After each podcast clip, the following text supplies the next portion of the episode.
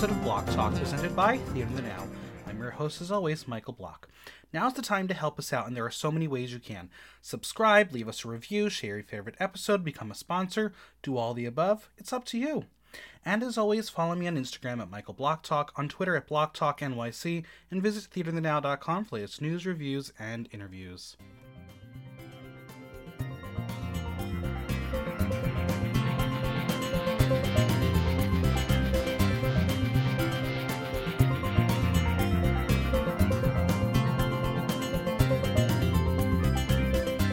The Financial District is known for a couple things: rich people, the impossibility of getting there, and my next guest. She's deadly on arrival. Please welcome Blake Deadly. Hello. That's great. That's wonderful. Um, I'm also very rich and impossible to, to get to. It's true. It's true. How, how have you been? It's, it's been a while since I've seen you.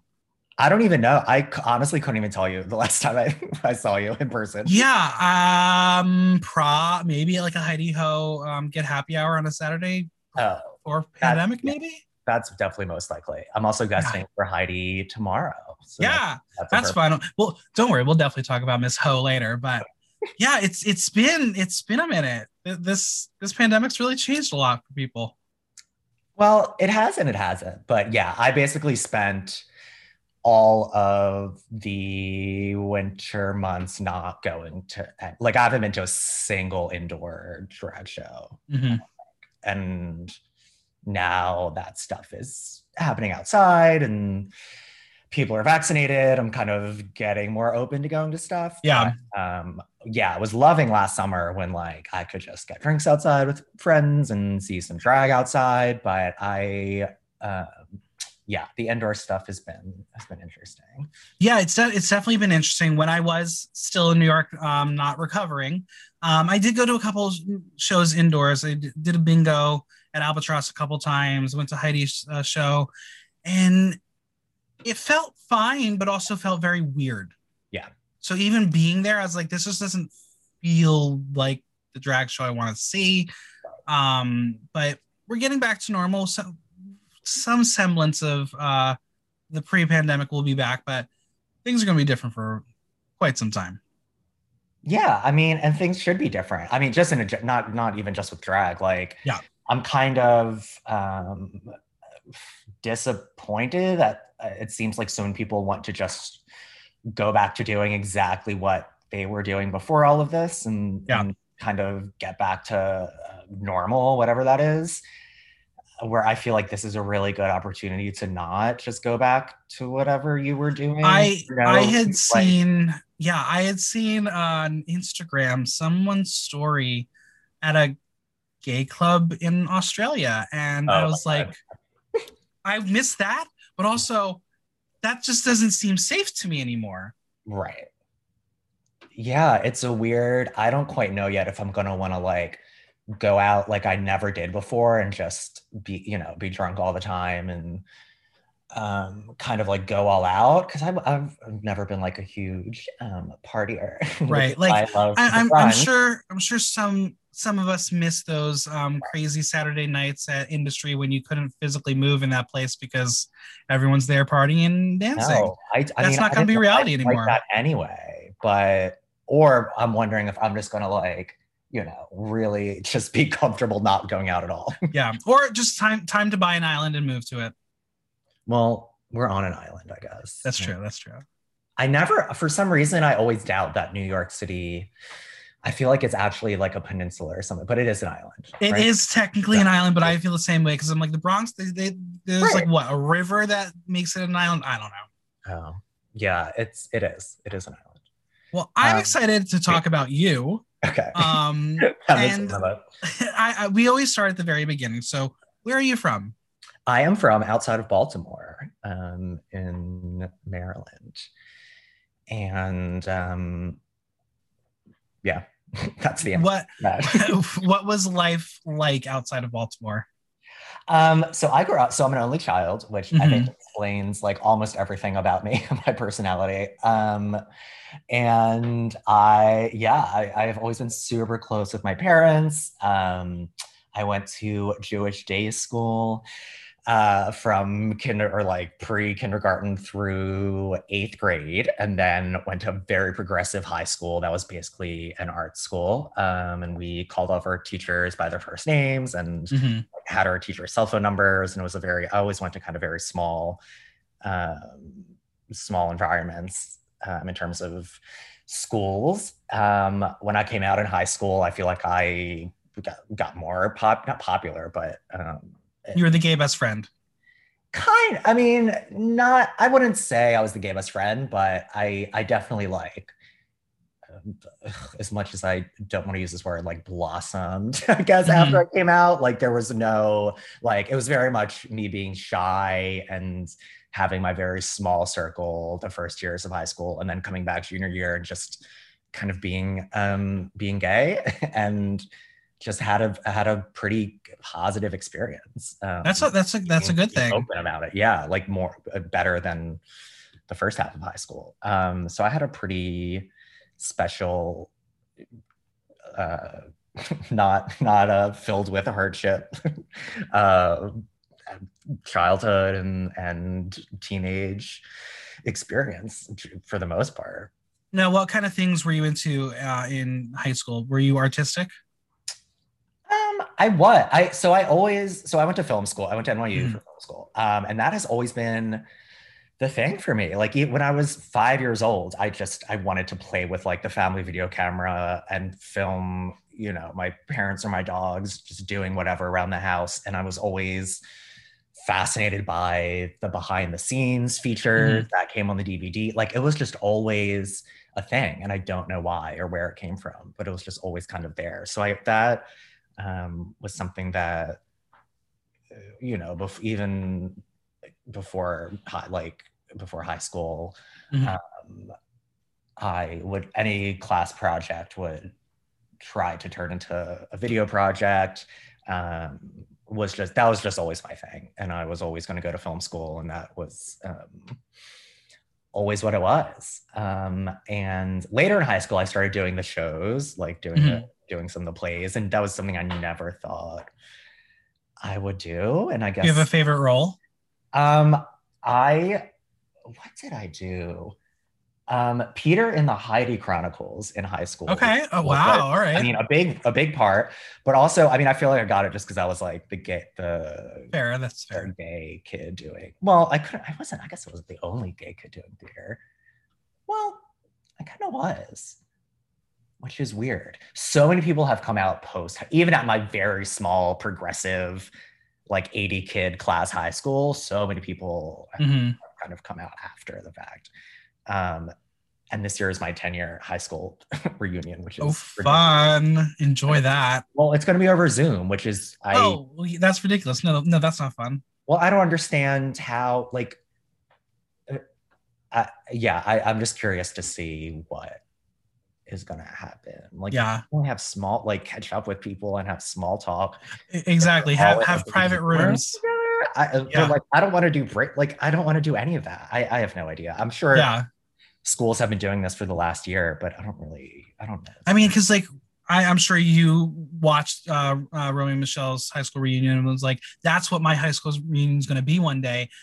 That wasn't what mine was, and I had it right. in person, and I was like, this sucks. This is just really awkward. I don't yeah. care about most of you people.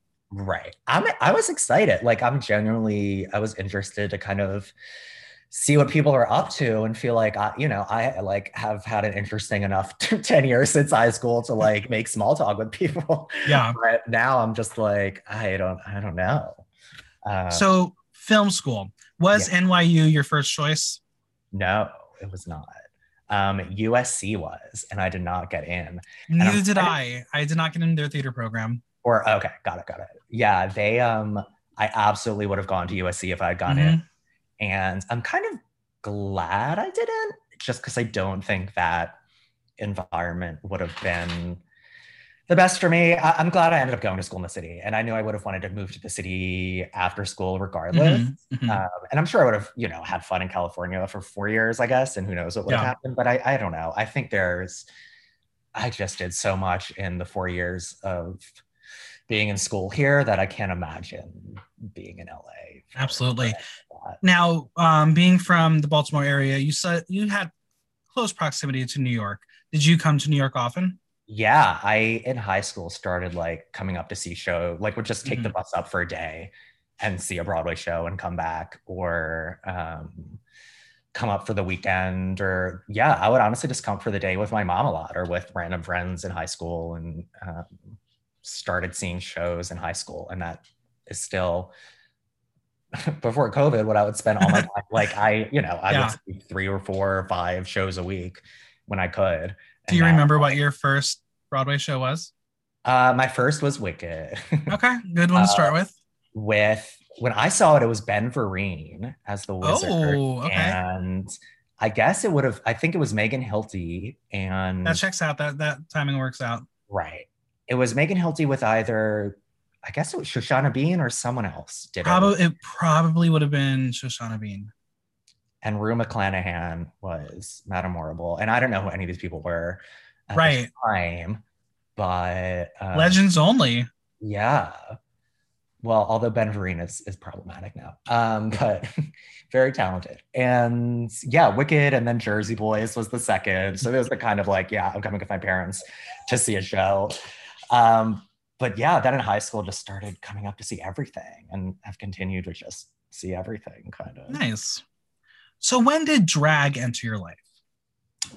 I was studying abroad in London my junior year of school. So that would have been twenty fourteen. Um, and I didn't start doing drag then, but something, something happened when I was over there that I started just kind of like vaguely dressing up and going out in a kind mm-hmm. of like fem- more feminine presenting way. Um, and once I got back from that, when I turned twenty-one, spent that summer kind of playing around with drag and going out and doing some competition. Like I did Dragnet that summer, mm-hmm. um, doing some random competitions, but I don't really count like, and then spent the whole school year, my senior year of school, not doing drag at all. And then started again that next summer. So I don't really, there's like a whole kind of year and a half that I don't really count. Mm-hmm. So I say I started doing drag in early twenty sixteen, but it kind of was sort of happening. In so let, let, and it's not something that I would have, like I just, I never would have thought I would do it. I just, it just kind of happened. Mm-hmm. I, I don't, it's still such a weird thing to think about. Um, well, I want to know the origin story of the drag name. How, how, I mean, it's easy, I, I think, but how did Blake Deadly come about? I, so my name, my bo- name out of drag is Blake. Um, and I, I, so I've, I've never seen Gossip Girl, actually. um, I really ha- haven't seen any of Blake Lively's work besides I think The Town. um, haven't seen Simple Favor. Haven't seen the deep what deep end? No, what is it called? It's the shark. I'm not, I'm not uh, uh, keen to her um, yeah. resume. Like, not, I'm not a fan at all. I have no feelings about Blake Lively. Yeah. At all. Um, she's had some great Met Gala looks, like, but I no strong feelings. I just thought it was funny to keep my boy name and yeah. to do a Blake Lively pun. It just came to me one day, and people will. You know, I have friends who like six months after meeting someone will be like, oh, I just got that Blake Deadly yeah, yeah, yeah. joke. I didn't think it was like a brilliant fucking pun when I came up with it. I just thought it was kind of like a cute whatever, but it does make me feel good about myself when people months later will be like, oh, I just got it. That's the best drag name. And I'm like, I don't think it's, I don't think it's the best pun drag name, but it's not bad. I, I mean, I definitely was on a delay when I yeah. realized it. I was like, oh, okay. Smart. Very, very, very smart. It's, I, you know, it's, it's, I think it's cute, and I can respond to Blake, and, um, yeah, it would be, it would feel weird to kind of have a, okay, I'm going to, I'm going to. We love pets. Uh, shut the fuck up. I'm recording something. Um, yeah, it would be weird. I can't imagine having a drag name now that was, that is not Blake, actually. Yeah. That's a weird thing to think about. How would you describe yourself in three words when it comes to drag? when it comes to drag? Um, annoyed, um, old school. Is that two words or one word? That's one word. We'll go with one. It's hyphenated. Old school and um, expressive. Okay, nice. How long does it take to transform into Blake? It recently, I mean, it depends how much you have to shave. So I will exclusively shave the parts that are showing. Mm-hmm. So, you know, the part like from my elbow to my shoulder, or if I'm wearing gloves, like the bare minimum, like whatever percentage of my chest is showing. Um, so we'll have kind of a, a very specific uh, body pa- body hair pattern based on what I'm wearing. um, generally an hour and a half to two hours. I like to leave two hours, but I can, yeah. Now um, with quarantine, did you develop any new skills when it came to no. painting? You, you just no, like, fuck I, it, I'm taking a break. No, I, I have never been one, you know, you might, you, some might say we can tell, but I've never been one to like sit home and just practice mm-hmm. makeup for fun, because it's not fun for me. Like that's not, I don't get anything out of that. Yeah. Like I wish I could just be in drag in ten minutes and be done yeah. with it. Like, or I have someone do up. your face for you. Yes, that I love. But even that, I'm just like, okay, can we do this in like twenty minutes maybe? Like it's, right. Just, it's not, I don't get this kind of fulfillment out of sitting down and finding the right brush and you and deciding what look I'm good. Like I just yeah. don't, that's not the angle I'm coming from. Like I want to just be ready. And I love a good, like I love putting together a look and I love fashion, but it's like, I'm just impatient and I'm not mm-hmm. a visual, like I've never been able to draw or paint or do anything with my hands basically. Um, so that is just not where the passion comes from for me. Yeah, no, I, I totally understand that. Like I am a perfectionist. So that's a reason why I know I would not be able to do drag, because mm-hmm. it I, I would be the Kimora Hall. It would take me four hours okay. because I want to make sure it's perfect. Because if it's not perfect, I'm not being shown. I'm not, no one's seeing it. Yeah, it's kind of amazing how little I practiced before starting to go out in whatever I was I was doing. And it took me so, like, it took me three hours to look like I had basically no makeup on. Like, I, I truly don't know what I was doing. Um, and I still don't know what, I mean, I look at photos from a month ago and I'm like, I don't know what, I, like, what was I, what was, what was happening? And I don't know the point. I feel like some queens have a point where they're like, okay, I got it. But I feel like yeah. I'm still, I don't know when that's going to be. Like, I'm happy with something the day I post it. And then a week later, I'll be like, what did I, what was happening there? Um, Do you have any favorite makeup products? Um, I, what do I like? I mean, I will say the Krylon like aerosol setting spray is mm-hmm. very, like you could put water on your face right. and your makeup will, like literal water. and yeah. um, in terms of palettes, I don't, I'm just not like, I don't think I'm ever going to have a fucking like, and you know, Uh, make like a makeup company send me free shit to talk about on my um to my followers, because I'm like, I don't know, like Jeffree Star, I don't know. Am I allowed to say that? Um who's I not like, problematic right now in the makeup world? Who is not problematic? Yeah. Who, Are you is there anyone? Oh. Yeah, is there anyone left? Because now the whole James Charles um debacle. Right. Well, James well James Charles keeps doing the same shit and then right. just apologizes for it again. Yeah. Um, and I will refuse to watch those twenty minute apology videos from, from anyone who has a YouTube channel. Right. I'm not interested.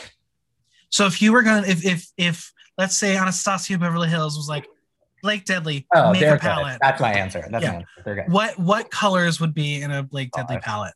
Um, definitely a lot of blues, a lot mm-hmm. of blue. Um, also love like pink, orange color family. Pink and orange is like my favorite color combo, I would say. And then I think blue just works with my skin tone and my eyes. And um, that's the extent of my expertise on makeup. Nice. I think blue looks good with my eyes. Who were some of the first people that helped you out in your drag journey? Oh, um, honestly, a lot of my girlfriends. Mm-hmm. Uh, like there was no... My girlfriends and kind of queens who were starting around the same time as me, mm-hmm. but I didn't have someone like teach me how to do it. Um, right. which, you know, you may also be thinking, we can tell. But yeah, there was no, you know, I remember like pretty early on, like I had Laguna do my face. Mm-hmm. Um, I having queens who were coming up around the same time just to kind of talk through stuff and try and get makeup advice from. But that's also like, makeup is really the main thing I feel like I've sought out advice on. Um, mm-hmm. And I'm still happy to, you know, having Nikki paint me like a year, Nikki Otav a year or two years ago maybe, um, was super great and fun. And I feel like that's just, I I don't, I won't pick up a lot from like watching a YouTube tutorial. Like yeah. I want to kind of walk through what you're doing on mm-hmm. my face as you're doing it and, and steal stuff I like. I feel like that's the most helpful, the most helpful thing. Um, nice. So someone like, I, I yeah, I, I need to see what, how it actually works. You mentioned you like fashion. Who are some of your fashion inspirations? Oh, in drag or just in general? Yeah, for, for drag. Who do you look toward? I mean, Sasha Velour, I think, mm-hmm. has the best, like the best taste, styling. Um, and a lot of old school, I mean, Shea Coulee also, like in terms of styling and taste, yeah. is unbelievable. Um, honestly, Katya. Katya's fashion, I think, is a perfect example of drag fashion that is camp and genuine, unironic fashion. Like it, it yeah. is, it manages to be funny and campy and actually stylish in a way that like pushes past um, some kind of campy, um, humorous, like ugly vintage stuff as drag that's mm-hmm. just like pure fashion. I just think it's perfect. Um and yeah, just like seventies eighties runway stuff. um I worked at a, a fashion production video production company for like two and a half years um who had an archive of footage of runway shows, like going back forty, forty-five years. Um, and kind of with that started following basically every new runway show that happened every season, and we'll just save shit to my phone. And yeah, uh, cause that's, that's one thing that I love about when you post on Instagram. You're oh yeah. always posting fashion. Yeah. All the time. It just kind of started. I mean, I literally think it started with my job, that I was just looking mm. at every runway show and then just started saving all the stuff I liked and then started posting it. Um, I'm not a big one to post like, you know, a long text uh, confessional on social media, sure. um, or even be like, hey, this is what I'm, this is the activism I'm doing, um, because I'm, I know that I'm doing it and don't have to, to prove it to people.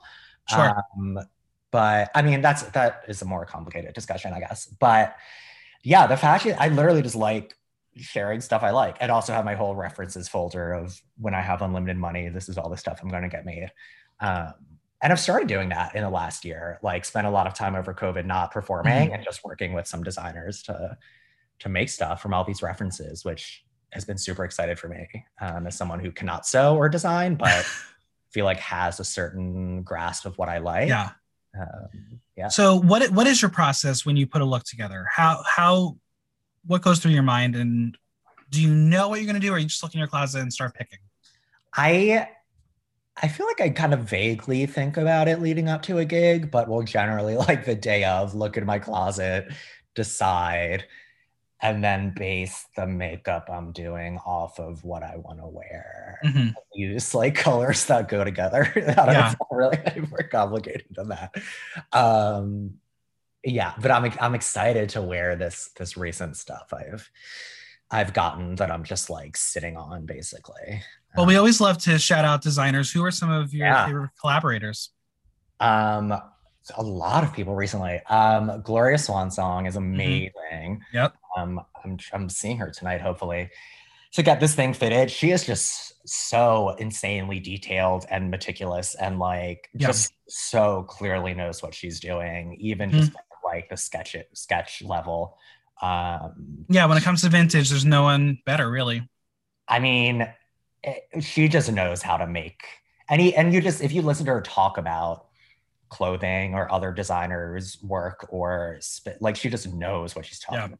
And I'm like, I don't even know what this fabric is called, but like, uh, I'm happy for you. Uh, who else? Um, Megan O'Kane is wonderful.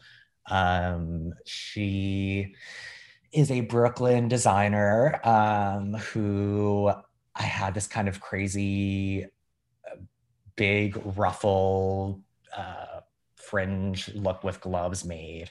Um, made by, and she is wonderful. Um, Furry Godmother is amazing. Um, obviously, like, fur is their thing, but also mm. made this amazing custom gown for me. Mondo Guerra, obviously, um, is wonderful and, like, the nicest fucking guy. And yeah. um, also just, like, has a really good Um, just a really good way of working with, for what I had made was like a pretty difficult fabric, and kind of made made it his own. Um, and I, I like doing that with design. Like I, I have a general idea of what I like and mm-hmm. references I have, but also just want a designer to have fun with what they're doing. Nice.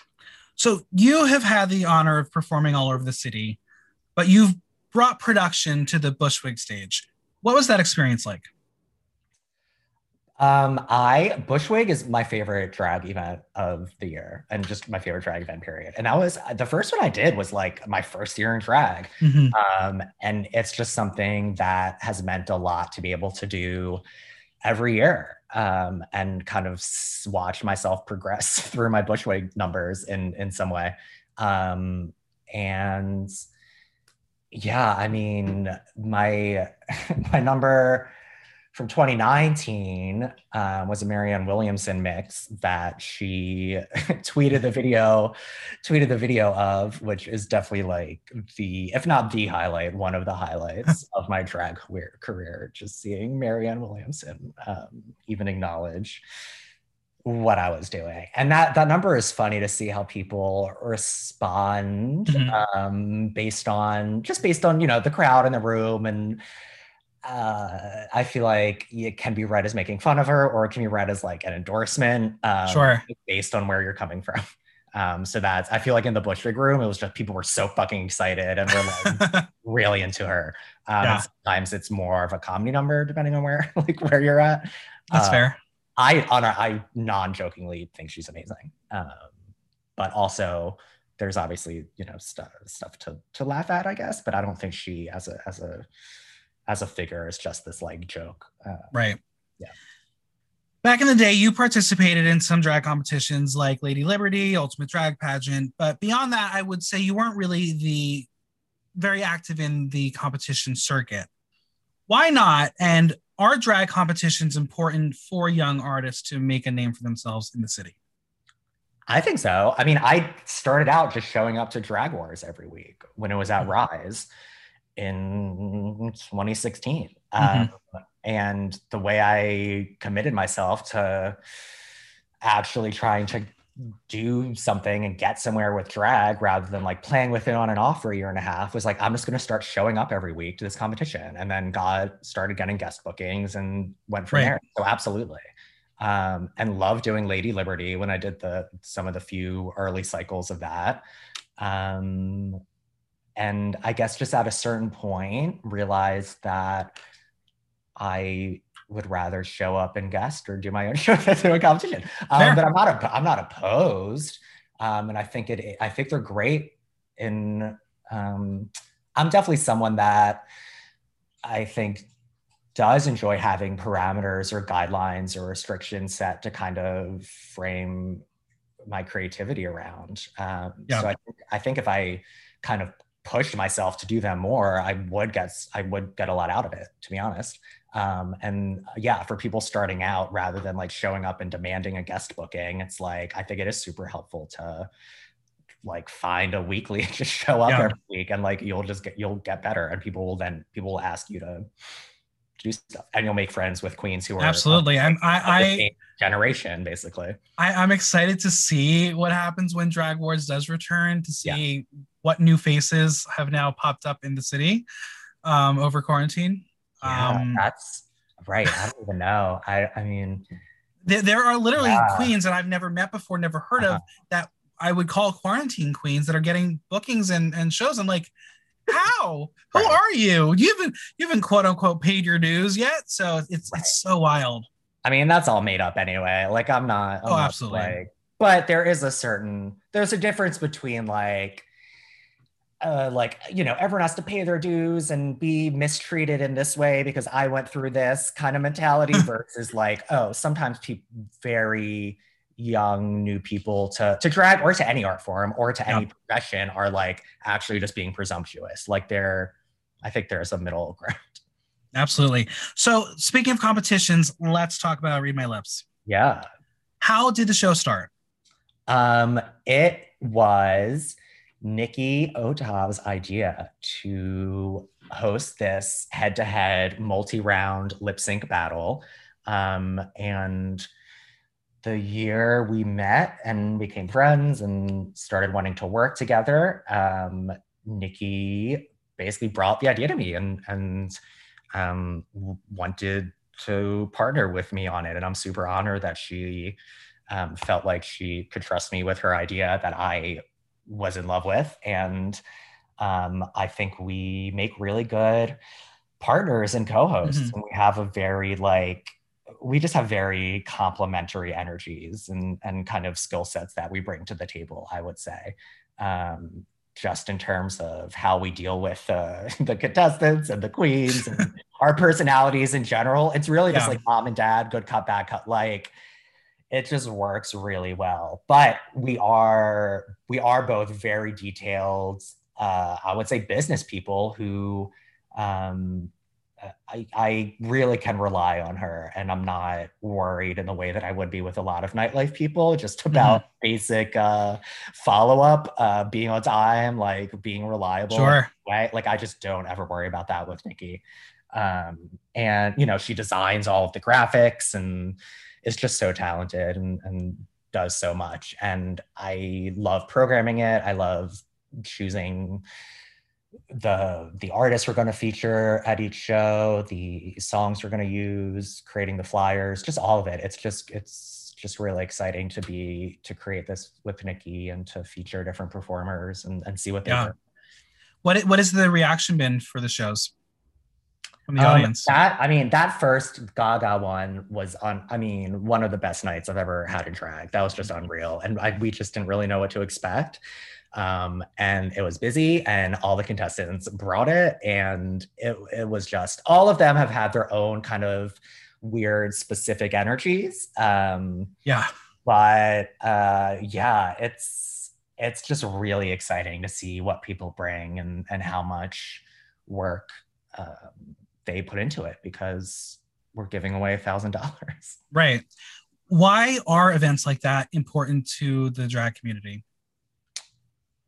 Um, I would, I mean, I think what we do is important as much as like, you know, anything any of us do is important, um, because we really make a co- conscious effort and can always do better. Um, but have made a, you know, Nick and I have very specific discussions about not just bringing in like twelve white cis uh, drag queens. Right. Um, and we can certainly do a lot better, but I think that, um, and obviously that's not like, uh, I, I don't think that's like, I'm not trying to like pat ourselves on the back or or say like, oh, or any any show that strives to just not have cis white drag queens is necessarily important or worthwhile. Sure. Like that there's no there's no uh you know direct, it's co- uh, correlation, not causation, like maybe, right? I don't know. Um I'm getting lost in my own in my own words. I think it, but I think it's important. It's also just something different. There isn't another yeah. competition that operates like that, and that's why I love Nikki's idea. Um, I just think we there's something to get out of weekly competitions. There's something to get out of a Lady Liberty like thing where it lasts for a couple weeks and then it's done. and cycles. Um, there's something to get out of our one night multi-round competition. It's, um, you know, seeing how people respond to creative challenges yeah.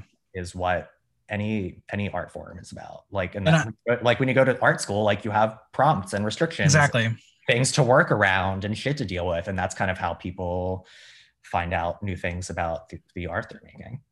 And obviously COVID interrupted the one you're supposed to do next, which was Charli X C X. Yeah. Um, well, we were going to do that at the end of March. Right. And I remember texting Nikki, like at the beginning of March, being like, so I guess we have to see like how things develop, right? Right. Before we decide.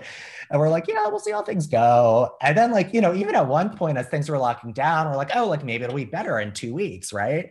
Um, and then it really wasn't. Um, nope. And, you know, yeah, we talked about doing it. Vir- and by talked about, I mean like, I asked, do you want to do it virtually? And we're both kind of like, not really.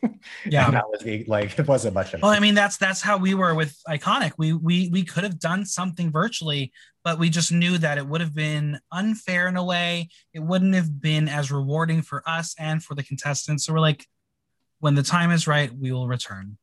Yeah. I mean, I would have loved, I there's a lot of virtual drag I love.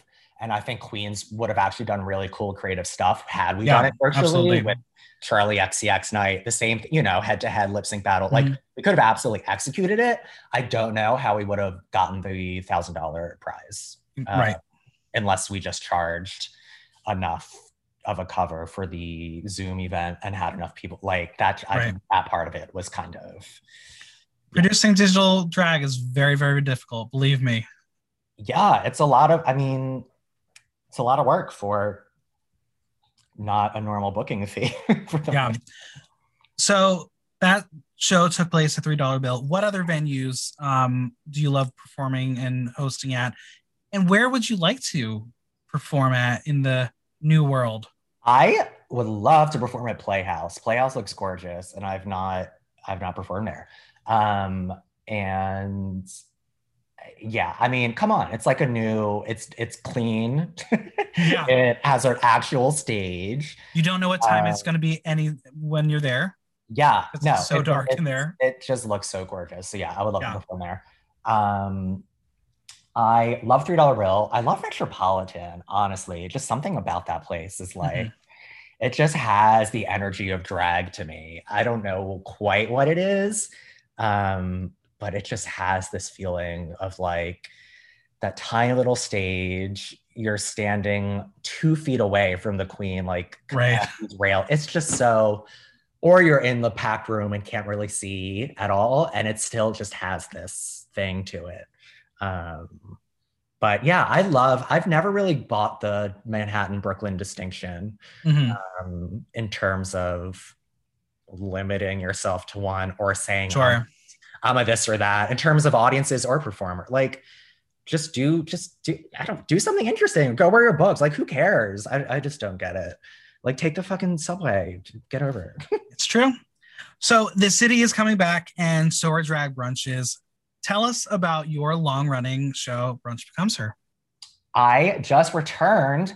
Yep. On sat two days ago, we're, we're recording this on a Monday, and this past Saturday was my first show back since my first show back ever at anywhere mm-hmm. since before COVID, and my first brunch show back that I've been doing for almost three years at Cowgirl Seahorse in the South Street Seaport, which is a five minute walk from my apartment. Um, and I love it there. It's really, I, I started that show because I wanted a gig I could walk to.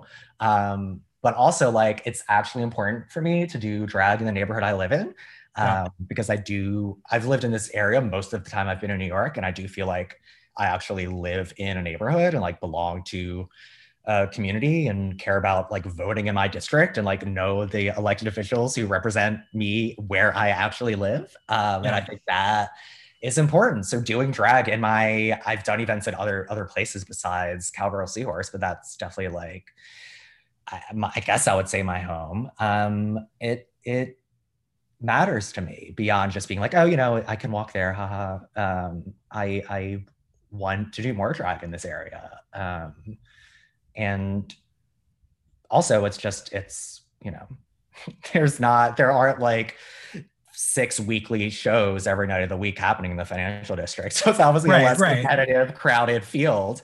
Um, but it's, it's, I think there's something to be said for like bringing drag to an area that you care about or live in, yeah. or, or an area that isn't seeing drag, not just for the sake of doing it, but because like you have, you're invested in that neighborhood or the people who live there.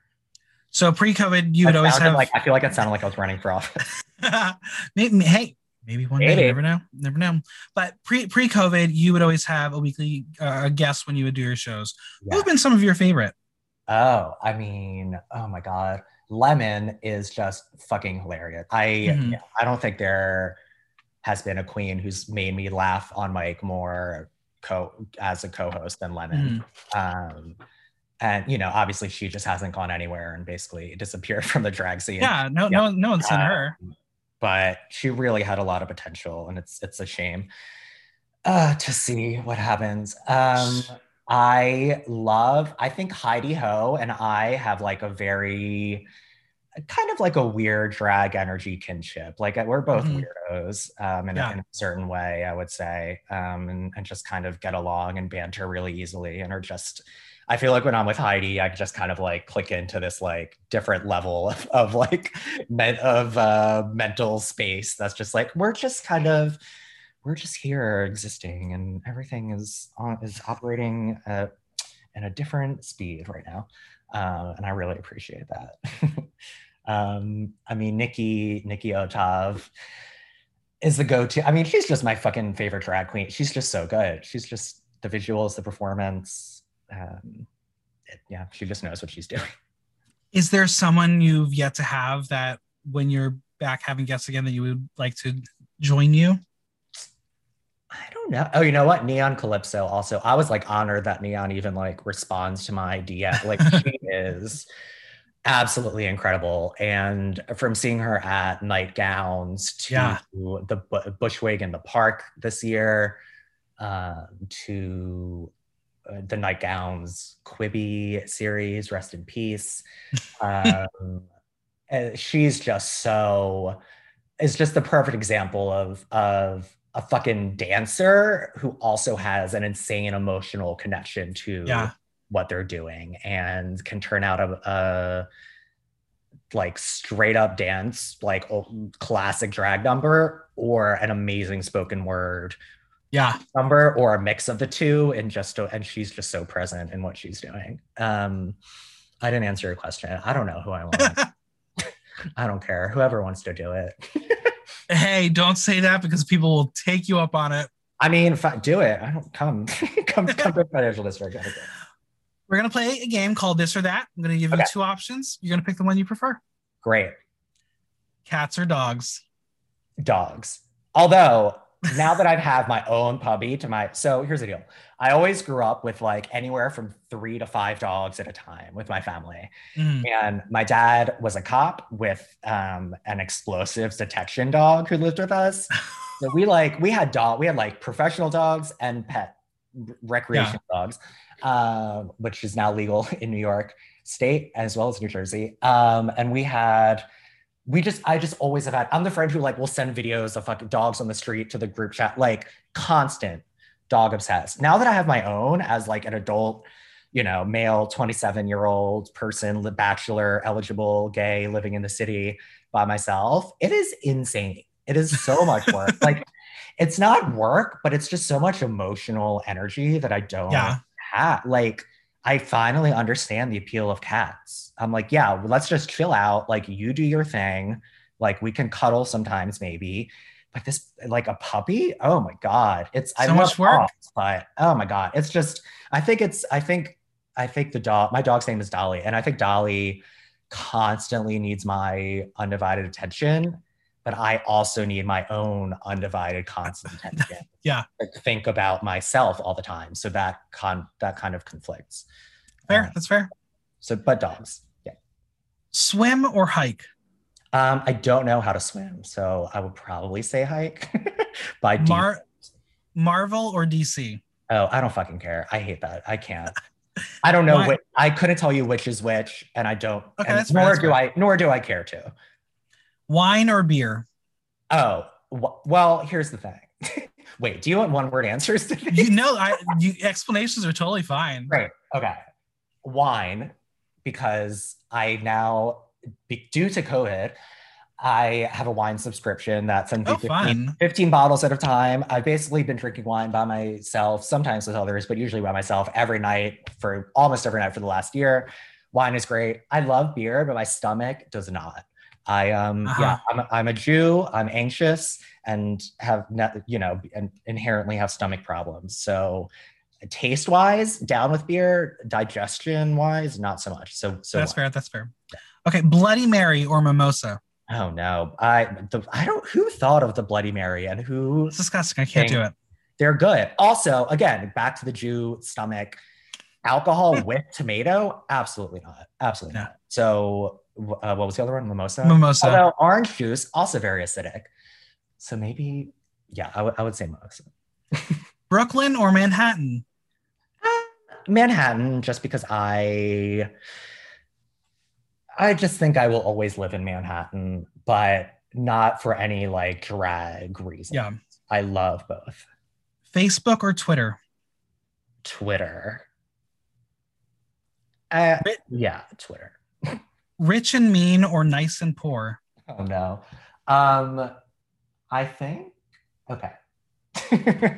I feel like, well, like for my, for like, for myself or for pe- everyone else.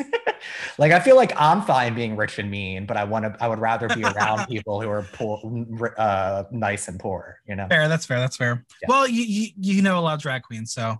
So poor and mean. Exactly. Right. Piercings or tattoos? Uh, ta- tattoos. I do have both though. And I don't think I would have ever thought I would have either. Mm-hmm. I now have both. Uh, tattoos. I mean, yeah, seeing a really amazing tattoo artist do their thing, I think is yeah. the same as like seeing really cool piercing. Like they're just, it feels like that's it's fair. On a different level a little bit. Vanilla or kinky?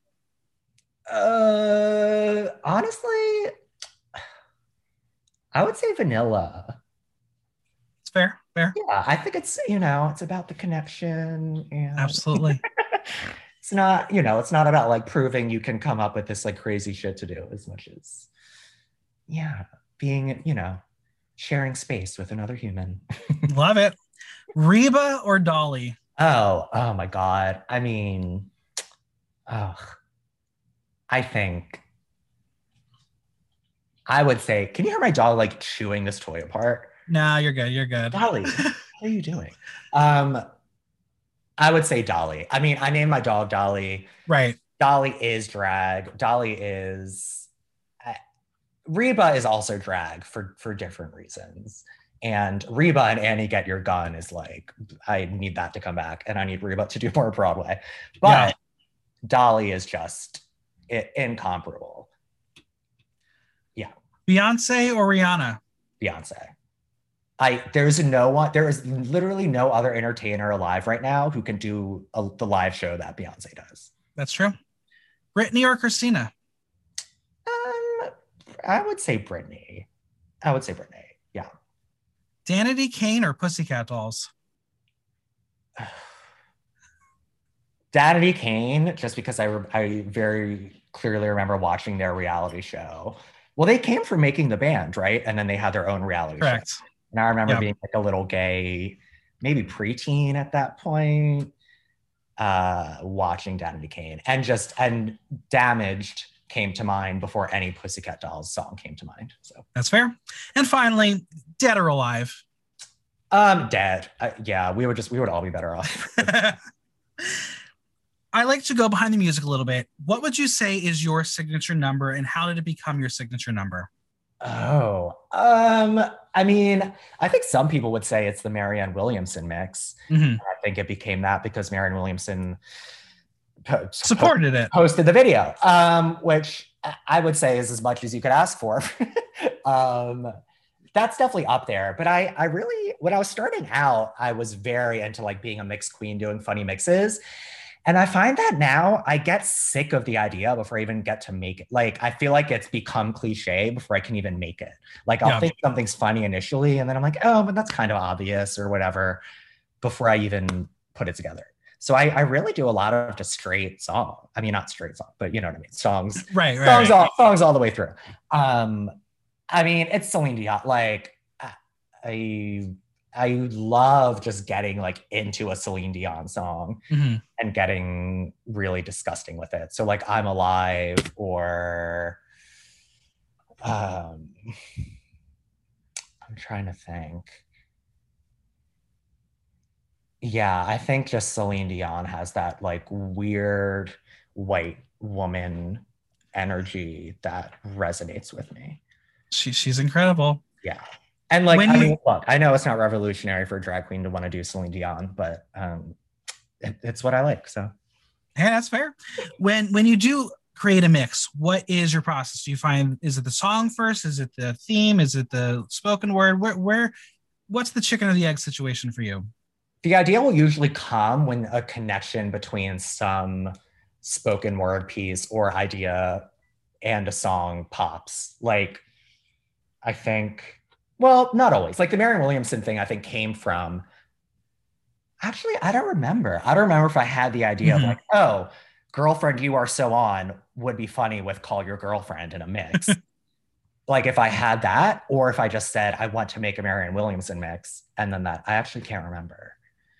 But it's definitely, it's something like that. It's it's needing there to be some sort of funny or unique or something that like, that's what I think Rosé's mixes are so brilliant, because they're mm-hmm. it's not just like, they're not just here's a theme and here are a bunch of sound bites on that theme and here are a bunch of songs on that theme and we're going to just cut between them. Like it actually takes you to very funny, unexpected, weird twists yeah. um, in a way that's not just like, here's the mix about bottoming and it's a bunch of YouTube clips, sound clips about bottoming and then songs right. that say about, you know, like that's That's uh, what I think, because I put that on myself, I sometimes just don't even bother to make the mix. I'm like, oh, it's not, it's not smart enough. That's fair. That's fair. Now, twenty twenty, we didn't really get to have drag roulettes. Yeah. We're getting back to it. What song from twenty twenty and, and may, you can add the beginning of twenty twenty-one, are you least looking forward to performing that you know the audience is going to request? I, so I weirdly, like, I don't do a lot of gigs that allow me to do drag roulette. And I, mm-hmm. it's one of my deepest desires. Like, I just love the idea of drag roulette and I would yeah. do it at every show if I could. I just think that it's just what drag is. Like, to be able to just, just do it. Like, seeing a, seeing a good queen do drag roulette in um, a way that is just funny or skilled or whatever it is, yeah. just re- I think really tells you about someone's drag. Um, but, oh, what song do I not, honestly, I don't like, per, I don't, I'm not dying to see any Chromatica stuff. Okay. Okay. That's fair. I mean, I'm open. I'm open to like a great Chromatica number for sure, but I don't need to hear it all the time. That's fair. That's fair. I, I am excited to get back out there and, and go to shows where there will be a drag roulette so I can request a terrible song that I, I will, I, I will potentially give someone like a good chunk of change to perform Ya Ya Ding Dong. Yeah, I mean, I just love requesting shit that I'll like, whatever Melissa Etheridge song that I haven't known. yeah, that, like, I know this queen isn't gonna know. Um, oh, honestly, that's the I would say like signature drag is I'm the Only One slash Come to My Window mm-hmm. Melissa Etheridge. I just feel like I I just have become a lesbian in drag, and I feel like my biggest my the audience that I appreciate the most um, are the lesbians. That's fair. So we're going to play the Cameo game show. If you're not familiar with the website Cameo, you can book a celebrity to record a message for you or a loved one for a small price. But each celebrity has a different cost. In this game, you have to guess who costs more.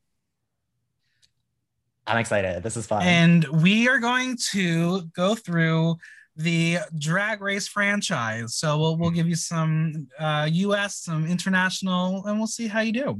Is this, do you always do it with Drag Race girls or not? Um, no, sometimes I mix it up. Sometimes if like, if I know someone has like a super fandom and there's enough people to pull from that. Um, but we're going to, we're going to do Drag Race and see how this goes. Great. We're going to start off with Gigi Good or Monique Hart? I'm telling you who's more expensive. Yes. Uh, Gigi Good. She is one hundred fifty. Monique Hart is ninety-five. Oh, interesting. Okay. Next up, Jada Essence Hall or Akiria C. Davenport? J- Jada? Right. Jada is ninety-nine. Akiria is forty. I mean, she won. I, I would have. That's, yeah. Next, we have Nina West or Scarlet Envy? Um, I would say Nina West. It is Nina West, seventy-five. Scarlet is fifty.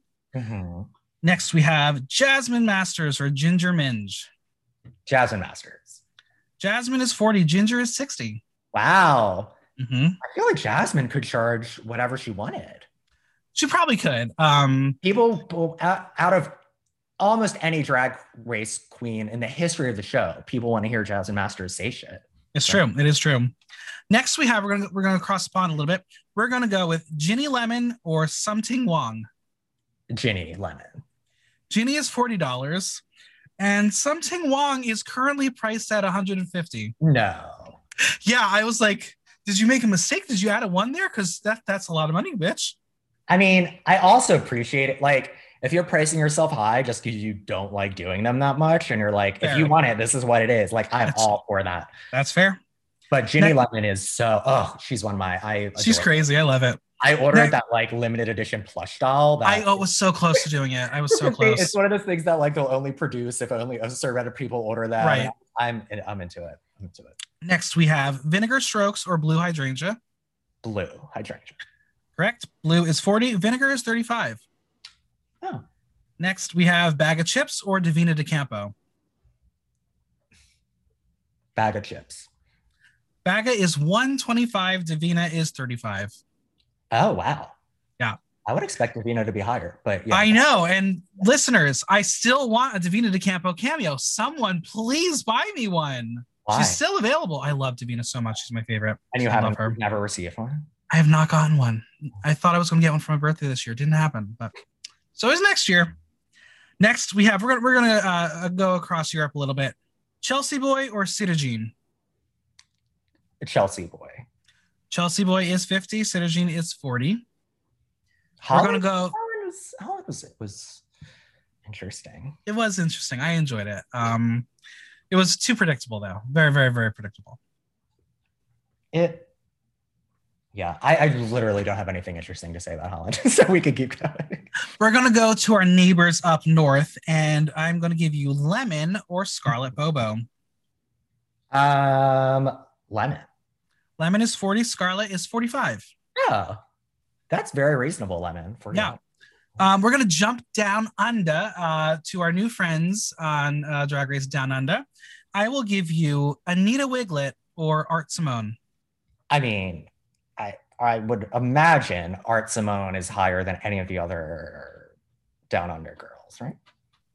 Art Simone is fifty-five, and Anita Wiglet is on right now currently at a deal for fifty-one seventy-five. Oh. Eh. But usually Anita would be more expensive than uh, Art Simone. All right. Yeah, I mean, I couldn't tell you any of their names besides Art Simone and Karen from Finance. Exactly. Time. That's that's yeah. going to be the final two probably, but this season, season thirteen, let's give you a, a combo. Mm-hmm. Tamisha Arman, Tamisha Arman or Candy Muse? Candy Muse.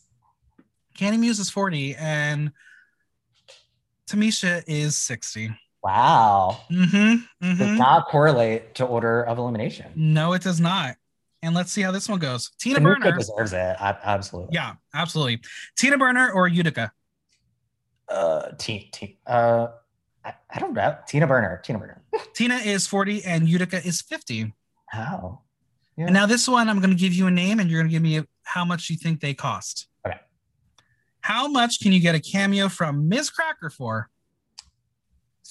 sixty dollars. seventy-five dollars. Oh, so reasonable. So- that, you know, the number seventy-five crossed my mind and I should have gone with it. So everyone, go go get a cameo from these queens. They'll give you whatever you want, literally. You ask for it, they will most likely do it. I will tell you, um, Jen Colella, great at cameos. I've gotten I've gotten a wonderful birthday cameo. Nice. So, I, I have purchased um, uh, two cameos from Devin Green for someone. Mm-hmm. Uh, she she was wonderful at those. So support your local artists and, and, and friends of Drag Race.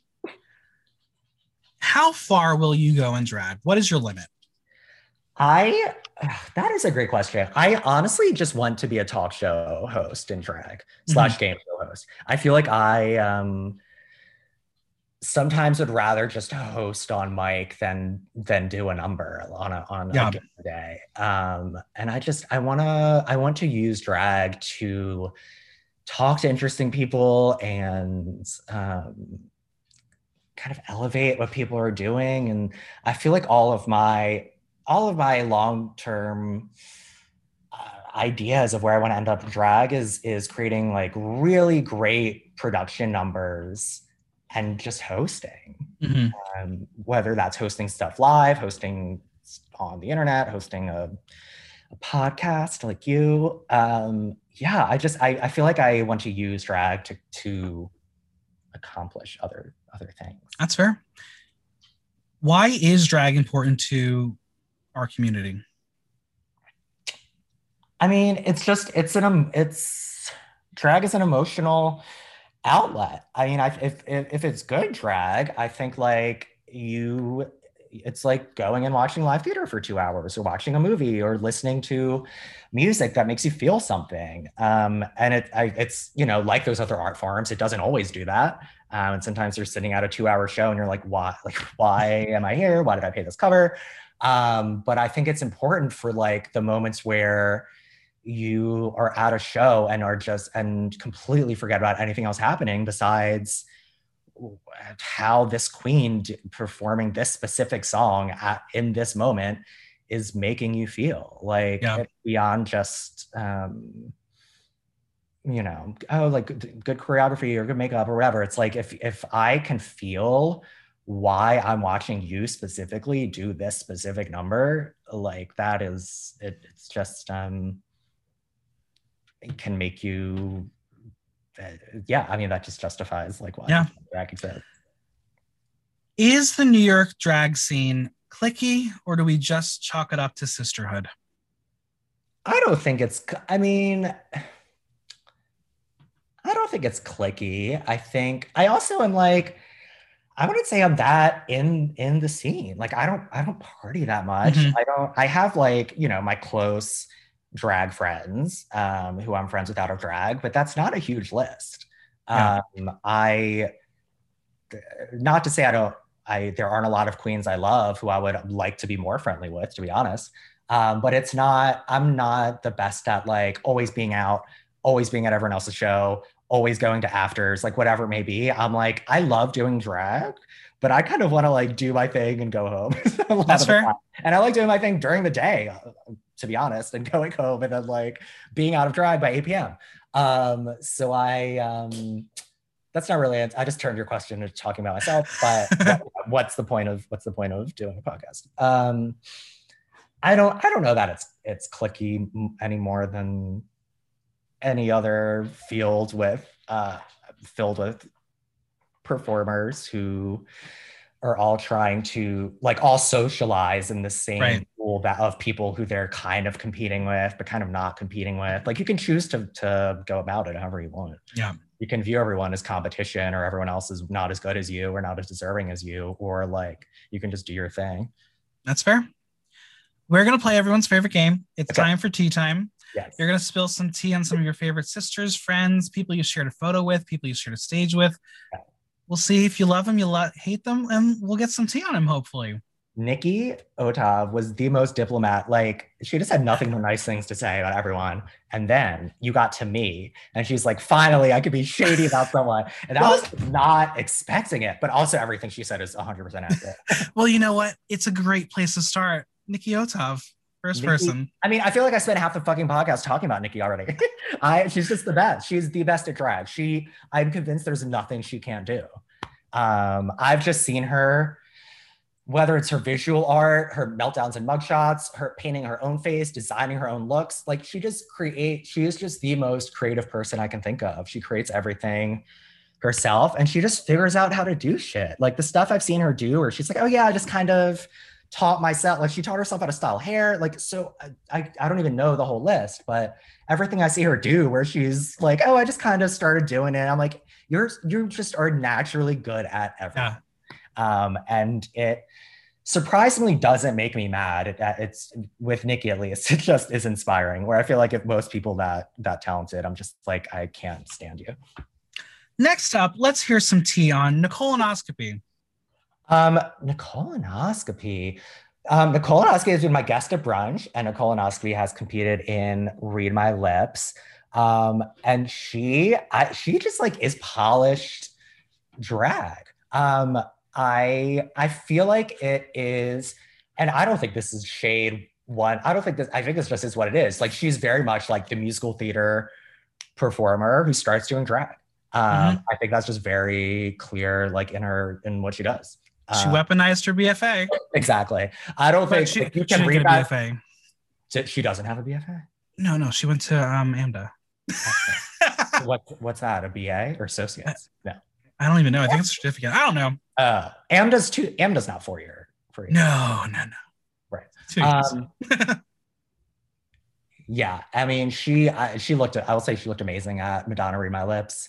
Um, yeah, I've only ever been friendly with each other. I don't, I can't tell you any personal details about her, uh, private life or any, you know, I don't, I wouldn't say we have a deep, um, long lasting connection, but I, I don't have anything bad to say about her.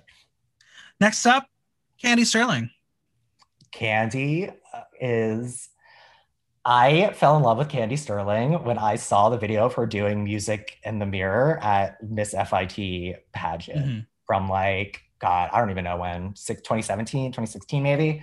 Um, and I am just obsessed with any queen who tries to do that number, and she killed it. And it's also my personal dream to like actually be a good enough dancer to pull off doing that number in drag, which we'll see. Um, but she uh, also deservedly um, won Read My Lips Madonna, like had the looks down, had the numbers down.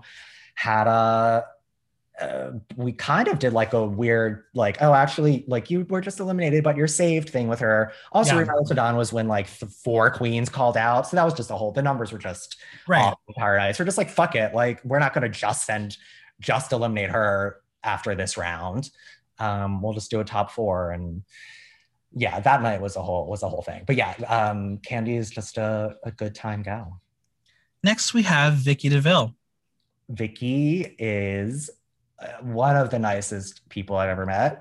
Um, and also, I mean, I, I appreciate Vicky's and share in Vicky's struggle of like the full-time day job mm-hmm. while doing drag thing. And she does drag so well while dealing with that day job. I don't actually know what her situation is now, but I know that was the case for a while with her, um, and having a pretty like legit day, full-time day job and doing really good drag.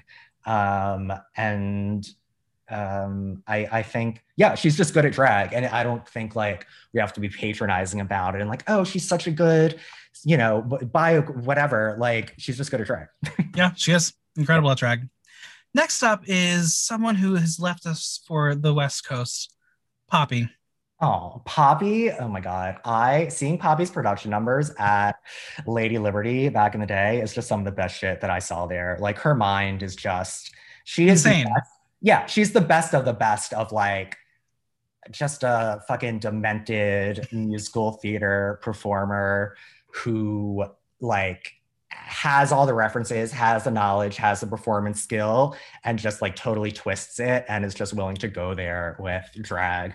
Um, and it's also super pretty. And um, yeah, I just, you just like, she's just one of those queens you watch and you're like, you just know what you're doing. Like, you just have, she just has authority over the audience, um, because she so Absolutely. clearly knows what she's doing. Next Look up. At me being nice. I'm being so I know, nice. Right? I'm sure you'll be nice with this, this next is, person. This is not what I say to my friends at all. Next up is Jax. Um, so Jax, I have known Jax since before they started doing drag. Mm-hmm. Uh, I've known Jax for so long. And I like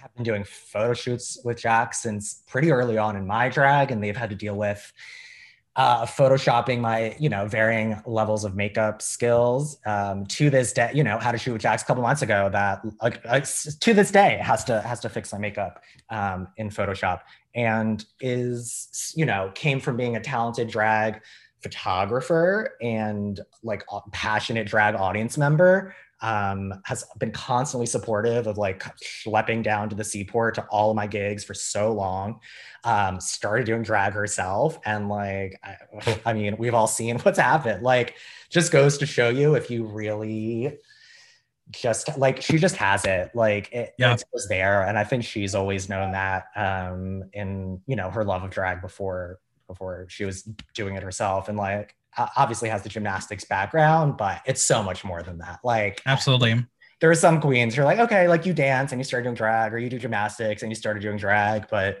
um, Jax is not just is not. No. Just, Jax uh, Jax has an incredible perspective on the art form yeah. and just art in general, and it's watching this glow up for me has been really yeah. special. I feel like Jax came out of COVID like not like V I P of New York oh, City. Yeah. I feel like she's more booked than anyone now. Uh, I, I I would agree. Just the lot, you know, recent months as things are opening up, and I'm like, get it. Like, she is. Um, I don't even know how she's gonna keep getting better, but I think she is. Next up is someone who I find iconic, Heidi Ho. Oh, Heidi! Oh my God, I I mean, I think I've known Heidi like since I started doing drag. Uh, or close to it, and she would book me at Knockout Tuesdays whenever she would guest. When Cracker was away and it was Heidi and Judy Darling, they would book me to guest. I don't know why, but every time I guested at Knockout Tuesdays was when Heidi and it was Heidi and Judy. Um, And I mean, I remember doing like uh, Look Queen with Heidi when I was brand new. Um, she, again, as I said earlier, just, it just has, I need my drag queens to be weird, and she yeah.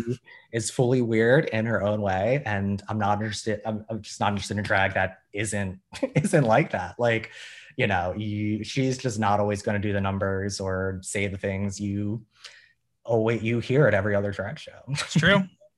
Next up, let's hear a little bit about Mommy Dearest, Marty Gould Cummings. Oh my God. Marty, I, um, well, look, I am so inspired. I, I'm amazed. Okay. I'm amazed that Marty, like, is able to work so hard and so much, and has, has kept doing, um, has kept doing drag for this long. To- yeah. Dolly, come here. Hey. Perfect timing. Yeah. Thank you. Um, should I start over? No, keep, we're keeping that in. That was You're beautiful. Keeping it in? Okay. Yeah. Dolly's losing her patience. um, Dolly, who is Marty's granddaughter, um, I am honored to be Marty's daughter. Um, I will say, I've known Marty the longest out of all of her daughters, so I'm just going to put that out there. Um, But she, yeah, I mean, she just has made her drag her own. And again, as I said earlier, I, I really want to use drag to accomplish other things. And I think Marty yeah. is is great at that. In addition to just being a, an amazing drag performer. And what I love about Marty is that she can walk into any room, grab the mic, and just own the audience. Like, yeah. does not, like, she can walk into fucking Denny's at two p.m., and just own the room or whatever gay bar. Like, she, that's what I want to be, is just be able to grab a mic and just do it. Yeah. Um, twenty twenty-one is the year of Marty Gould Cummings. Yeah. I mean, she's also been running for city council for like ten years now. It feels like it's, yeah. she started so early, and it's crazy. It, it's happening. But um, yeah, it's really special to have a drag mother who, like, you know, I can go to protests with and can volunteer on their city council campaign for, and also do drag stuff with, and also talk shit with. And also Marty just knows every Marty literally knows everyone every yeah. that that ever lived. It's really, it's insane. Next we have Clarice Dubois, now Heart. I oh my God, so my first uh, right? My, I want to say first weekly show ever was with Clarice at Vodka Soda Bottoms Up um, back in the day. Um, it lasted for like a few months, I want to say. Um, and then, you know, Vodka Soda Bottoms Up kind of went, went, it all, you know, went the way that it did. Um, and mm-hmm. um, uh, that was a crazy experience to think about. Um, I honestly like haven't spoken to Clarice in a while, and it's it's crazy to see her kind of going the pageant. Like she was just doing a pageant in Vegas, um, yeah. I believe, over the weekend, which uh, is just really cool to see. And we, she's definitely one of those people who like we started out very close in drag, and we're like was one of my best drag friends, and you know have definitely gone our separate ways. Um, but I don't. I mean, on my end at least, I don't. I don't think there's any shade. It's just, um, you know, life happens. Yeah. Next up is today's birthday girl, Laguna Bloom. Oh my God. Laguna, I've also known since like basically when I started, we started at very similar times. Um, and it's just has always been like my favorite drag makeup face. Yeah. Ever. Like she just knows how to do makeup. Knows how to do makeup perfectly, but also knows how to do makeup on her face perfectly. Like it, it it's yeah. perfect. Um, and you know, the voice cannot be beat. Um, and is just all, one of the nicest fucking people. Um, and doesn't really have like, you know, the level of drag she does. She doesn't have to be the nicest person on earth, but uh, she just is, and is, is just really genuine, and uh, just deserves um, deserves everything that. that is happening. Everything good. Everything yeah, no, good. She, Laguna is the full package. She really is one of the epitomes of why drag is so good. Yeah, I mean, it's just, you know, I, I, I'm the first to say that not every drag queen has to or should sing live, but Laguna has to. Yep. she, like, she just has to. Next up, Lemon. Oh my God. Again, one of the funniest fucking people. Um, And, uh, you know, I appreciate an American being on Drag Race Canada. I mean, I guess technically she's not American, but she's kind of yeah. American. Um, is just so willing to feed off the energy in the room and like just fuck around and go with it. She just has a looseness to her in drag that is so yeah. funny. Like, and and in doing her numbers and also on mic, like, she is just willing to say fuck it and just do her drag and just knows what's funny. She just is an inherently funny person. Um, yeah. I mean, she is an international star. It, she's, I, she's very high on the list of people whose live shows I, I want to go see. Yeah.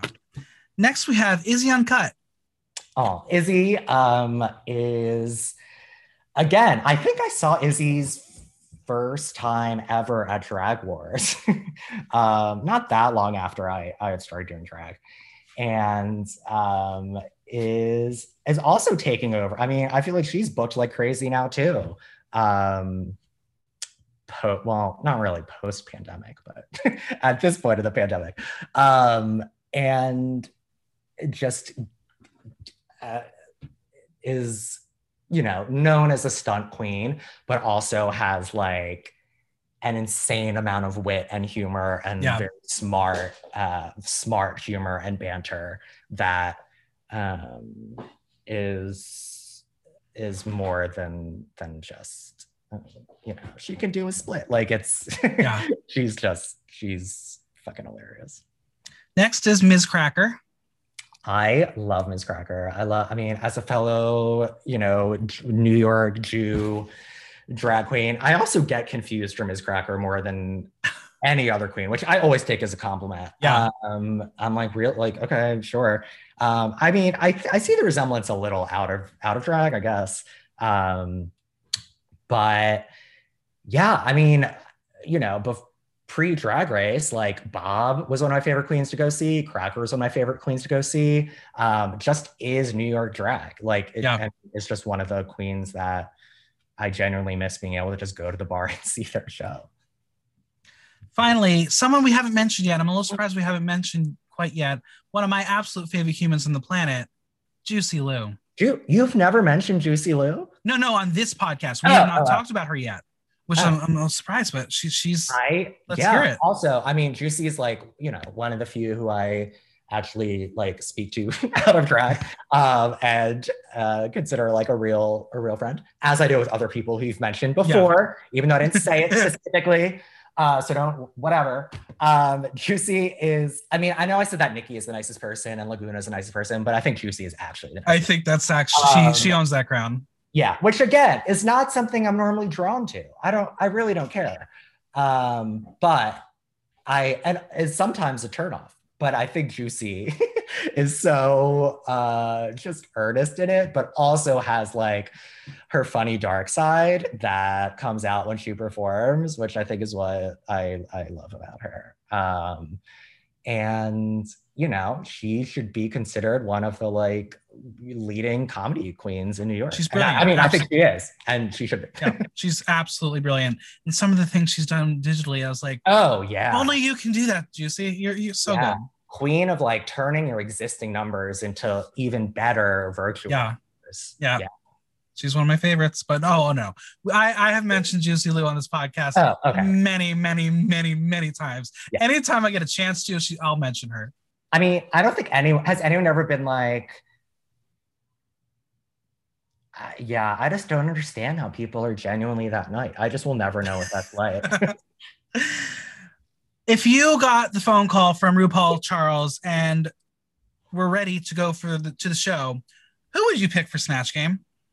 Oh, I mean, I love Joan Collins. Mm-hmm. Okay, uh, yeah, yeah. And I know that's Morgan McMichael's gig, um, but I love her. But it's also, it's all the people I think of are people who I want, like would would want to do a good mix of. But have never done, I've never actually done, you know, like a full vocal impersonation, sure. like actual impersonation, I guess. Um, I'm also shocked no one has done Elaine Stritch on Snatch Game. Right? Um, so good. Crazy to me. Also, Patti LuPone. I'm kind mm-hmm. of surprised no one has ever done. Although it's kind of like, everyone thinks they have a Patti impersonation, but it's pretty hard. That's true. It's pretty She's, hard. Yeah. Um, But if you nailed it, I think a Patti LuPone Snatch Game could be... That would be so funny. Could win, yeah. You've fallen down a rabbit hole on YouTube. What are you watching videos of? Oh, what am I... Um, it's honestly like... Ooh, what am I watching? It's probably like Broadway bootlegs, honestly. Okay, okay. Um, it's definitely no, no, like YouTuber shit. I don't want to, I can't, I can't do that. I don't, I, I, if you're like, if your goal is to just amass money by filming yourself doing the things that people are paying, like if your content is content, right? You know what I mean? It's not, I don't care. If you had to pick one New York City drag queen to be your partner on The Amazing Race, who would it be? Uh, I mean, I think I, well, I think Jax would be amazing at it. Actually. Yeah, yeah. And I also think I would, I think Jax would be great at it. And I think Nikki, I would have a uh, good time with. And again, I think Nikki and I would kind of balance each other out in some ways that that would be helpful. I would love to do a reality show or a game show. I don't know. Yeah. If I, I don't know if I could do it. I have a very low, um, you know, annoyance and, and pain tolerance. But. I I I have always wanted to be on Big Brother. It's been like yeah. my dream. But you know what? Now that The Circle is back, I'm like, I want to be on The Circle. I've never seen it, but oh, I, it's so I, much fun. I think I want to be on it just from what I've heard. It's so much fun. Well, we're going to move into the pop five rapid fire. I'm yeah. going to give you five pop culture things, headline stories, and you're going to give me a word, phrase, whatever you want to talk about for each. Okay. All right. Number one, Colton Underwood comes out and inks Netflix reality series. I, I mean, I don't look, I don't watch The Bachelor. I don't fucking get like, I just don't care. I don't care. I think, um, you know, if they want another, I don't even know what to say about it. For some reason, like Love, Simon popped into my mind. I think I'm just running through all of the things that are like quote unquote gay things that are just actually not for us, that are just for straight people. Um, and I think that is is one of them. Him, I, just I, as I, a person, I think it's just a gay thing that's for straight. Yeah, people. I mean, I think he's beautiful. If I will, if they're still casting and they need a um, best friend turned love interest, I will take that part. Yeah. Um, but I just don't see how this show is going to bring any positivity um, to the gay community. I don't care. I mean, I don't care if it brings positivity or not. I just don't like who was no one listening the last year. We're just like, okay, yeah, let's give a boring white guy a show. Like, okay. Come on. All right. Number two, Scott Rudin steps aside. Um, I mean, I'm curious what taking a step back means. Uh, right. It's, I mean, you know, he's still going to Uh, be fine financially, regardless of what mm-hmm. happens. Um, is he, you know, taking a step back and then just gonna kind of slip back in whenever he feels like it? I just don't know what what taking a step back means. Um, it, fe- it was, feels like a P R stunt. Yeah, I mean, I think the it's also a tough thing where like there definitely is a responsibility for very famous, well-known, well-paid, secure actors to say something. But I don't know if we can expect like actors who've been unemployed for the last year plus who are like struggling to get gigs to like speak out or like what right. that then will do. I, it's it's hard. Yeah, it's it's it's a wild story. I mean, I've always heard rumors of it. Yeah, I mean, everyone um, did. It's yeah. It, it's just how did it? How was he never like got for assault? Like you you, you sent people to the hospital for shit you did. You threw shit at people. How are you not arrested for assault? It's really crazy what people will tolerate. And I and I feel like, not to like victim blame, but I feel like I'm I hope that like what we all went through the last year will hopefully make us all less tolerant of shit yeah. to like, oh, we just have to put up with it for this, whatever, this reason to get ahead in my career goal, or like it's worth it because every intern that works for him then gets a great job. It's like, no, like we can all just say like, fuck you. Right. We're not doing this. Absolutely. All right. Next one, hot off the presses. John Cameron Mitchell cast as Joe Exotic on H B O Max series. I am obsessed. I just saw that. I uh, also the fact like John Cameron Mitchell and Kate McKinnon in something together is just wild. So, it's so good. And so gay. And just, I mean, I am just the biggest Hedwig fan. I'm the biggest John Cameron Mitchell fan. Um, I'm lucky enough to like kind of have a friend, friendly relationship. You know, we don't text every fucking day, but like yeah. to know him as a person. Uh, and it's just really, I just appreciate that he's just as strong in like his, you know, his acting gigs as the stuff that he creates himself, like yeah. in Shrill and whatever it is. Um, but yeah, this is going to be, I cannot even imagine what this is going to be. And well, and that's the thing. It's like, is it, is it going to be campy or are they going to be straight with it? I mean, either way, it's going to be brilliant. It's John Cameron Mitchell and Kate McKinnon. I think it's going to be, I think if they just get the tone per, just right, it's going to be yeah. fun. Yeah. All right. Number four is Oscars twenty twenty-one. Oh, I mean, sure. I don't, whatever. Give them, yeah, give people the awards. I mean, it's been a weird, uh, it's, uh, the award show thing is tough. And I feel like the Independent Spirit Awards, which always happen like the night before the Oscars, mm-hmm. were always so much more entertaining than the Oscars. Um, and I don't know what the deal, did those happen this year? What's happening? I don't know. I don't remember. Um, but they, it's just very like, it's such a small portion of the movies that get made every year. That yeah. It's just, it's just also apparently self-serving now after this year too. It's like, we're only doing this because all the people who want their awards want to do, want to do this kind of, but mostly we're all doing this because the studios need it to be able to right. sell and promote their movies. Like that's it. Have you seen any of the Oscar nominated films? Yeah, I mean, Nomadland is fucking incredible. Yeah. Um, Sound of Metal is unbelievable.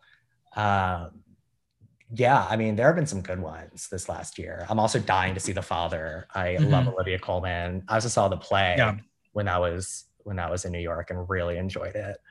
Um, but yeah, I also need to see things in theaters. Like that is just, it's just not. That's fair. Like I, I'm, I am just so excited and happy that I can say that Eurovision Song Contest is a Oscar nominated film. Um, I I'm very excited. I've not seen it. I love it. I love it. And and the song that is nominated, they are so they're not doing live performances. They're all pre-taped, and they're doing that performance from Iceland. Well, wait, who's doing it? Oh, it's the soft not, not, not uh, well, he's in it, but they're just having the the voice dub do it because uh, that was not Rachel McAdams either. Got it. It was, it was a blend of Rachel McAdams and uh, this uh, pop star from Iceland. So I'm excited for that. Finally, number five, Drag Race Down Under. I mean, look, I'm excited, I guess, as much as anyone can be for a new season of Drag Race at this point, which I don't know how I don't know how that excitement is. It's I love it. I wish we had just one season a year, maybe, maybe two, but not right after each other. It's just, and look, I also understand the side of it. It's like everyone like shut the fuck up about how much Drag Race there is and how annoying it is. Like you don't have to watch it if you want to watch it. Right. Totally exactly. Great. Um, and like I fully understand that from the queens involved being like, like fuck you about how much Drag Race there is. Don't watch it. But it does feel different if it's on literally every week mm-hmm. without a break between seasons for months at a time. It's just a different yeah. thing. I, I absolutely agree. And I'm shocked we have not gotten a, an announcement when All-Star six is happening. I know. I I'm mean, a little surprised. I can only assume. Also with like two, you know, U K and U S airing at once, or probably Down Under and All-Stars airing at once. Right. And España happening whenever. Oh, right. Yeah. I mean, there's a lot of drag coming. It. I'm into it. I'll watch it, but yeah. And, and as, as I'll say, until it maybe doesn't happen, I don't know. I think Art Simone has this. Like, you don't promote Art Simone the way you've promoted Art Simone if she, you're not giving her a crown. So, well, we'll see. I, I thought she was going to host it. I really thought she was going right. to host oh, it. Oh, well, yeah.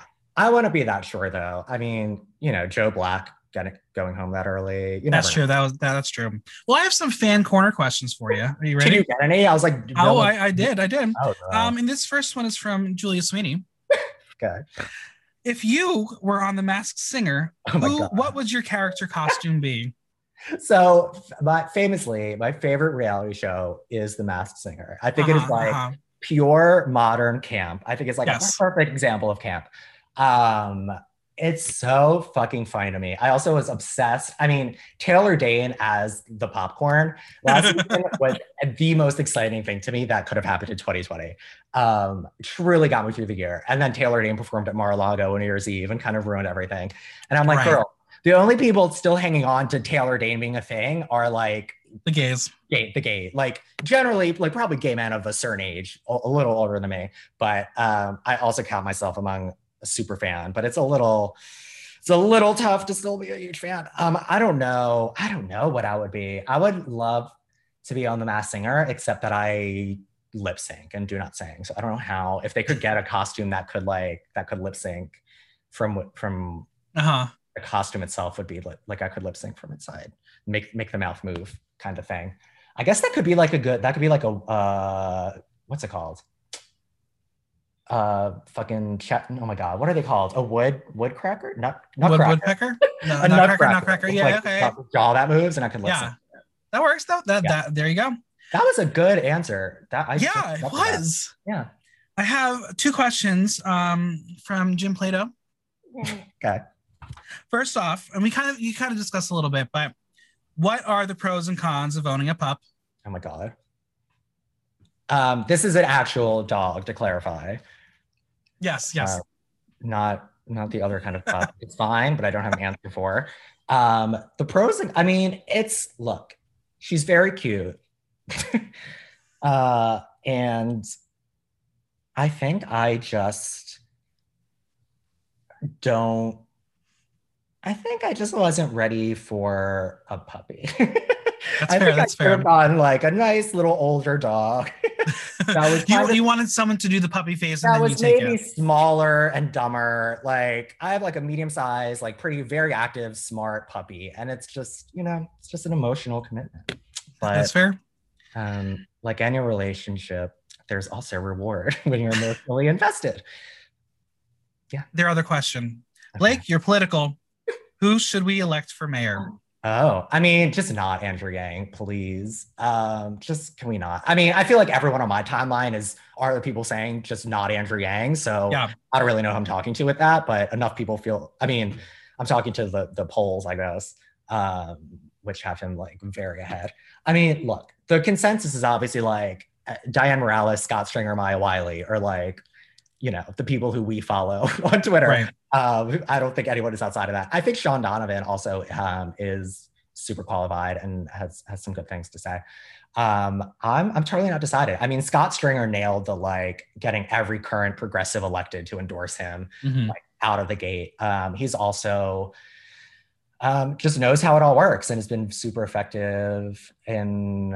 Uh, well, maybe not effective, but has been very vocal in criticizing Cuomo um, and, sorry, and cr- uh, criticizing de Blasio um, as, comptr- as Scott Stringer um, in his role as of comptroller um, is definitely like, has not been scared to, to criticize de Blasio, which I appreciate. Um, but yeah, I think Diane Morales is also wonderful.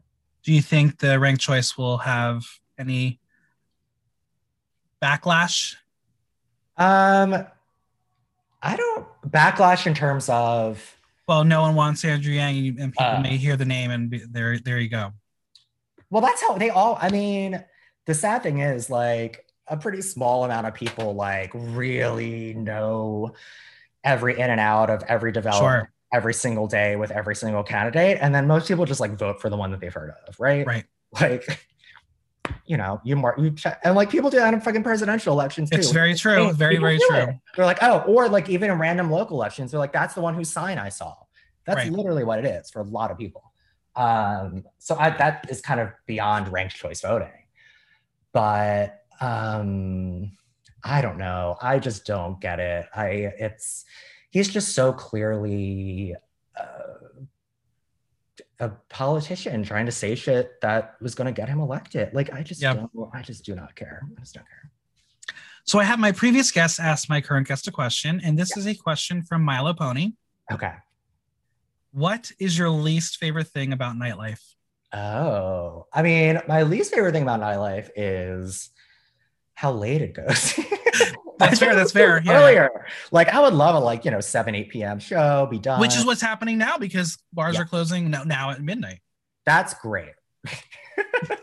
I mean, there have been some nights I've had fun, you know, far past midnight, but for the most part, no need, no need to go that late.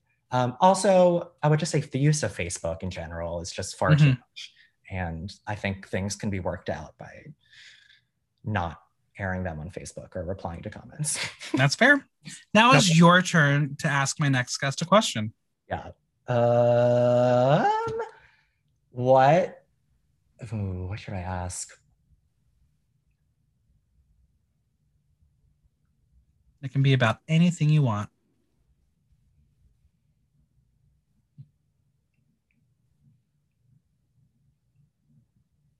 What would you quit your job for? All right, I like that. That's a good question. We're trying to expand the community here. Who would you like to hear an interview on Block Talk from? Um, I would love to hear Neon Calypso if you haven't had yeah. it. Oh, I would love that. Yeah. I will. I yeah yeah yeah yes please. Uh, yeah, she, again, someone I've seen many times been like, "You're just fucking incredible, unreal." Yeah. Well, where can the listeners find you on social media and Venmo? You can find me at Blake Deadly N Y C. That's Blake D E A D L Y N Y C on Instagram and Venmo. And I'm also active on Twitter and post like ten thousand links to articles a day um, if you want if you want that on your feed. Um, and I, I'll be doing Brunch Becomes Her at some point soon. I, I don't know what the regular I don't know what my regular schedule with anything is. Hopefully we'll do Read My Lips again soon. Don't know when. Yeah, hopefully things will be back to semi-normal. Or not, or something yeah. new. Well, thank you so much for coming on. Thank you.